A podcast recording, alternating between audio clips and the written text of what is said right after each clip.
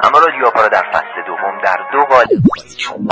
اما دومین رادیو آپای فصل دوم رو در هفته پایانی رادیو آپا رو در هفته سوم دی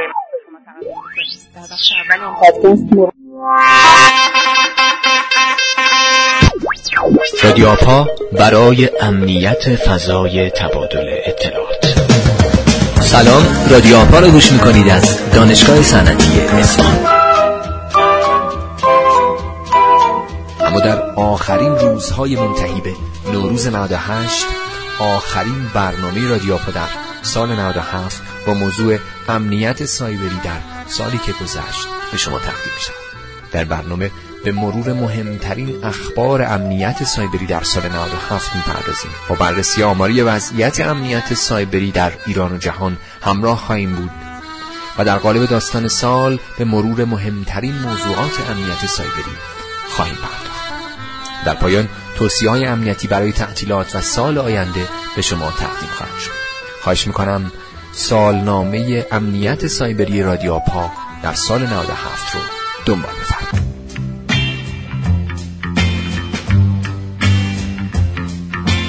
یه مروری داشته باشیم. روی مهمترین اخبار امنیت سایبری در سطح کشور در سال 97 و هر ماه رو مهمترین خبرش رو با هم دیگه بررسی فروردین ماه با حملات روی router switch های Cisco و اختلال چند ساعته اینترنت کشور مواجه شدیم.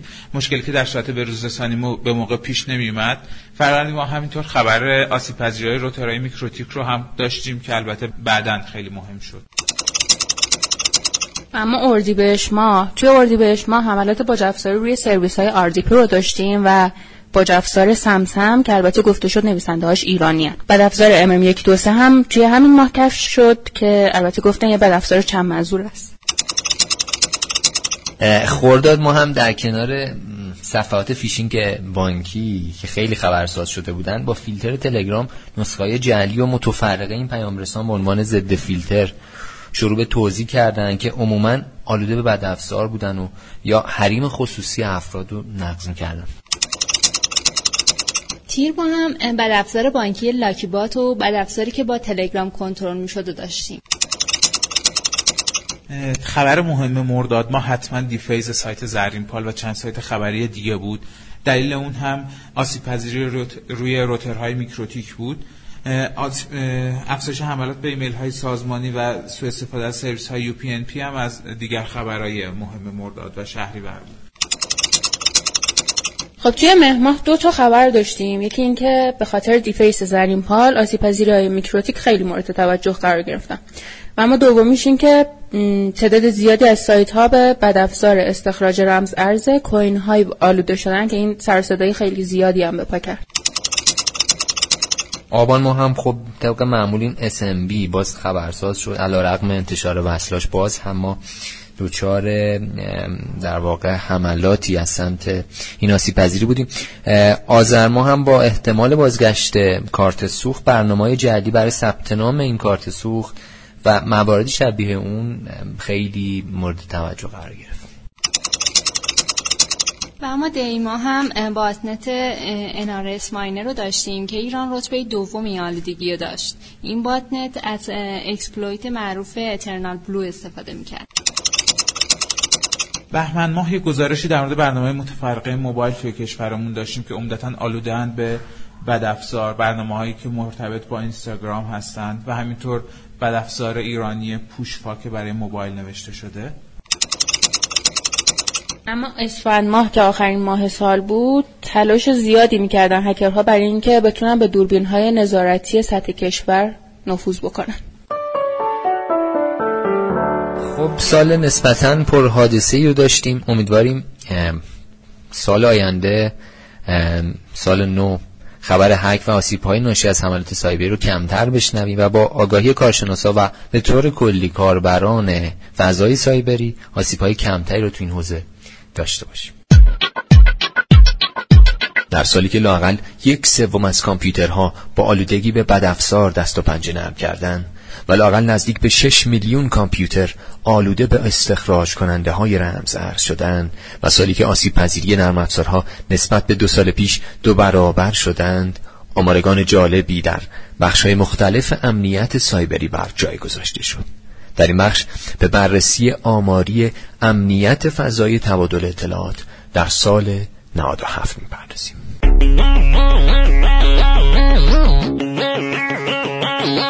اول از همه در مورد بدافزارها و تروجانهای بانکی صحبت می‌کنیم. بدافزارهایی که هدفشون سرقت پولای ما هستش.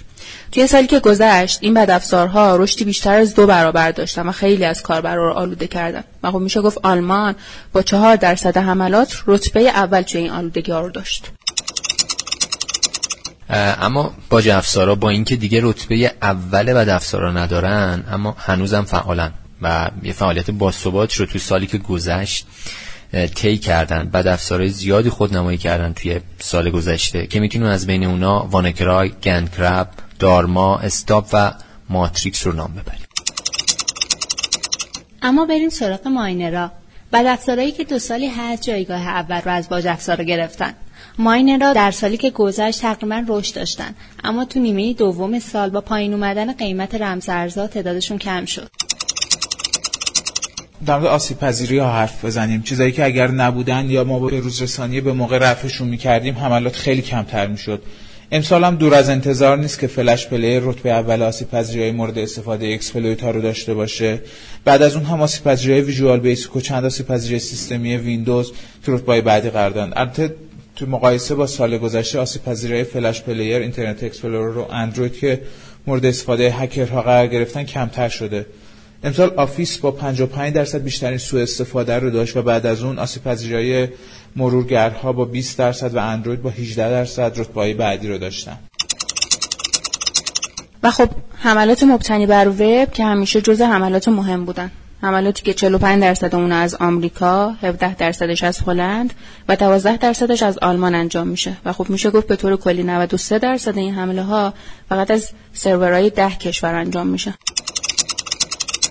اما در بخش آخر آمارگان بریم سراغ آمارگان آسیب پذیری ها و باتهایی که تو سال گذشته در کشور خودمون فعال بودن امسال نزدیک به 6 میلیون و 500 هزار آسیب پذیری و 7.5 میلیون بات در کشور رصد شد. آلودگی ها در طول سال رشد داشت و از 8 میلیون آلودگی که برای 2 میلیون آدرس یکتا در فروردین گذاشت شد به 16 میلیون آلودگی از 3 میلیون آدرس یکتا در انتهای بهمن ماه رسیدیم. در این بین استان تهران رتبه نخست آلودگی و بعد از اون استانهای اصفهان و فارس قرار داشتن. بیشترین آسیب در کشور از انواع CWMP, SSDP و TFTP بود. باتهای اندرومدا، آوالانچ، گامارو و لتیک بیشترین فعالیت رو در بین باتها در کشور داشتن. اگه ده سال پیش از امنیت سایبری حرف می‌زدیم حتما یه موضوع تکنیکی با مخاطب خاص خودش بود. اما امروزه که اینترنت و دنیای وب با تار و پود زندگی ما تنیده شده حرف زدن از امنیت مخاطبش همه یه امنیتی که نبودش گاهی می‌تونه نقض حریم خصوصی فرد و یا از دست دادن دارایی اون باشه و یا شاید خسارتی به اندازه یه جنگ در بخش داستانهای سال به مرور مهمترین موضوعات امنیت سایبری در قالب داستانهای کوتاه. داستان اول کمپین های حملات هدفمند. این کمپین ها معمولا هدف خاصی رو مورد حمله قرار میدن و تقریبا همیشه یه هدف سیاسی پشت این حمله ها هست. امسال هم گروه های جاسوسی پیچیده ای کشف شدن که خاور میانه و شمال آفریقا رو هدف قرار می‌دادن. حملاتی مثل تسخیر روترهای MikroTik، صفحات و ایمیل های فیشینگ ماهرانه، جاسوسی های ماهرانه و بدافزارهای پیچیده. که خب البته این حملات پیچیده بودن و تشخیص و مقابله با حملات هدفمند اصولا کار ساده ای نیست و متاسفانه هم توی خیلی از این کمپین ها ایران یکی از اهداف اصلی حمله بود. امسال سه کمپین پیچیده جاسوسی موبایلی داشتیم. برنامه پیچیده ای که هدف همه اونها جاسوسی بود و قربانیان این کمپین ها در کشورهای مختلفی بودن. متاسفانه یکی از اون کمپین ها خاور میانه رو هدف قرار داده بود. در کنار این کمپین ها برنامه آلوده موبایلی زیادی هم مشاهده شد. برنامه‌ای که حریم خصوصی کاربر رو نقض می‌کردند اطلاعات اونها رو به سرقت می‌بردن و یا اونها رو متحمل خسارت های زیادی می‌کردند افزونه های مرورگرا. امسال توجه هکرها به افسونه های مرورگرا بیشتر شده. درسته که افسونه ها معمولا برای بهینه سازی وبگردی و راحت تر انجام دادن یه سری کارها مورد استفاده قرار می‌گیرن. اما افسونه های خرابکار امسال سر و صدای زیادی کردن. افزونه‌هایی که پول میدزدیدن اطلاعات کاربری رو به سرقت میبردن و یا رمز ارز استخراج می‌کرد داستان چهارم exploit امسال سال exploit های پردازنده بود. آسیب پذیری های پردازنده که امسال کشف شد مورد بهره برداری قرار گرفت. exploit های مبتنی بر Microsoft Office و Internet Explorer و همینطور exploit های فایل سیستمی ویندوز که به مهاجم اجازه دسترسی کامل به سیستم قربانی رو می‌داد زیاد دیده شد. کلا بد افزارهای زیادی هم برای سیستم عامل مک کش شد که کاربران این سیستم عامل رو مورد هدف قرار داد. باج افزارا با اینکه باج افزار دو سالی هست که رتبه اول خودش رو به ماینرا دادن اما اونا هنوز یه تهدید جدی به حساب میان. افزارا فعالیت بدون فراز و نشیبی رو توی یک سال گذشته داشتن. اونا روش های توضیح و روش کارکرد پیچیده تری رو انتخاب کردن. بسیاری از باج افزار امسال از طریق RDP توزیع شدن. برخی از باج افزارها هم با اضافه کردن قابلیت هایی علاوه بر رمزنگاری اطلاعات اقدام به سرقت اطلاعات و یا استخراج رمز ارز می‌کردن و اما داستان ششم تهدیدات اقتصادی در سطح بالا. کمپین های فیشینگ امسال شرکت های بزرگی رو مورد هدف قرار دادن.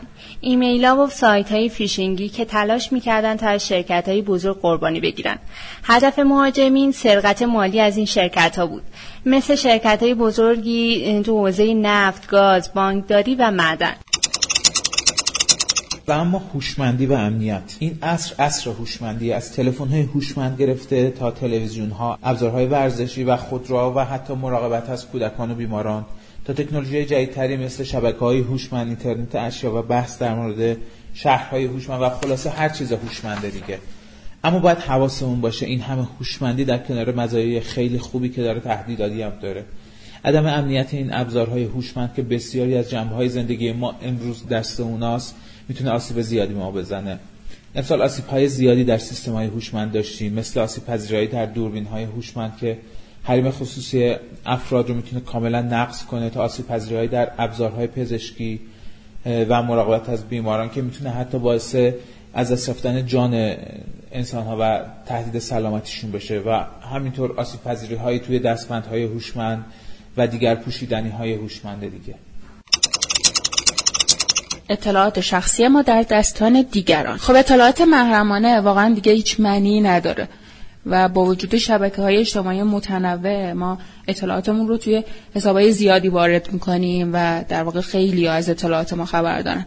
غیر از این سیستم های هوشمندسازی مثل ریکامند سیستما توی قدم اولشون سعی می‌کنن که اطلاعات کاربرا رو جمع بکنن و بعد از اون برای اون تصمیم گیری بکنن.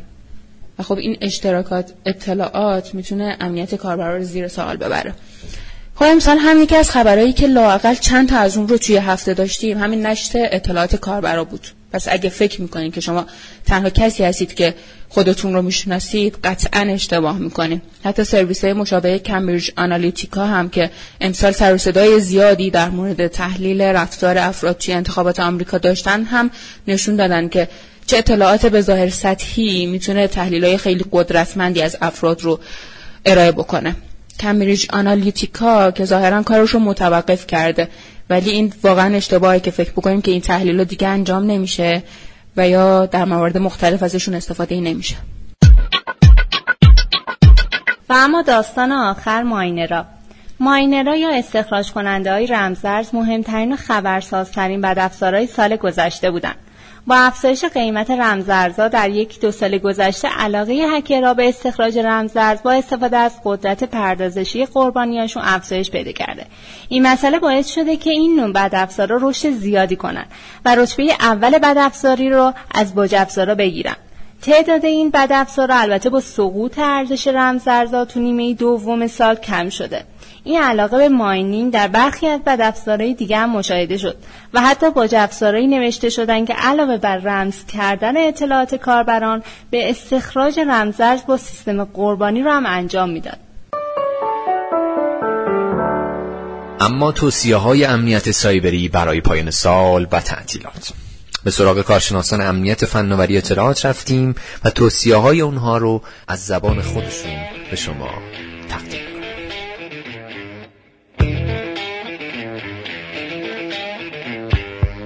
حتما برنامه هاتون رو بروز کنید. چه موبایل چه ویندوز چه برنامه های کاربردی که استفاده می‌کنید. توصیه میشه که کلمه عبورتون رو حتما به صورت دوره عوض کنید و تو سامانه مختلف از کلمات عبور مختلف استفاده کنید. برای این مورد می‌تونید از پسورد منیجر استفاده کنید که این کار براتون انجام میدن و شما فقط کافیه که یک پسورد رو به ذهنتون بسپارید. در سال آینده یک برنامه منظم برای پشتیبانگیری از اطلاعات خودتون داشته باشید. توصیه من اینه که مدیران شبکه سازمان ها سامانه مدیریت وصله رو نصب کنن تا مخاطرات شبکه تحت نظرشون به حداقل ممکن برسه. برای تعطیلات نوروز بهتر تجهیزات غیر ضروری مثل فکس و پرینتر رو از شبکه قطع کنیم. توصیه میشه که حتما دسترسی های خارج از سازمان به شبکه را مجددا بررسی کنید و اگه لازمه مطمئن بشین برخی از دسترسی ها برای تعطیلات محدود شده.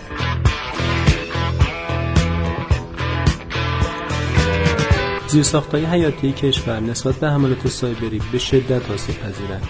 اگر مرور داشته باشیم روی حجوم کشورهایی که صاحب تکنولوژی سایبری هستند متوجه میشیم که از این اهرم به شدت علیه دشمن خودشون دارن استفاده می‌کنن. جنگ خلیج فارس نمونه از این بود که ارتش آمریکا با از کار انداختن رادارهای صدام رادارهای کشور عراق مختل کرده بود. مواجهه اون سامانه‌های دفاع اونا در برخورد به هواپیماشون یا همین نمونه اخیری که مواجهه آمریکا و ونزوئلا را شاهد هستیم می‌بینیم که حملات سایبری روی زیرساختهای برق این کشور باعث شده که بالغ بر ده روز این کشور در تاریکی فرو بره پس بنابراین به شدت باید مراقب بود و به هوش باشیم که این زیرساخت ها زیرساخت هایی هستن که نسبت به حملات سایبری آسیب پذیر هستن و باید مراقبت و پیش بینی های مناسبی برای مقابله با این تهدیدات در حقیقت چالندیشی بشه براش.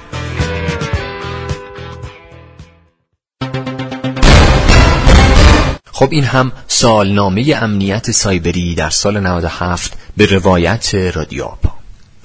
اما رادیو رو با یادآوری مسئولیت تک تکمون برای مقابله با تهدیدات سایبری در سطوح مختلف از کاربران نهایی تا زیرساخت های سازمانی و حیاتی کشور برای صیانت از مرزهای سایبری ایران به اتمام می‌رسیم.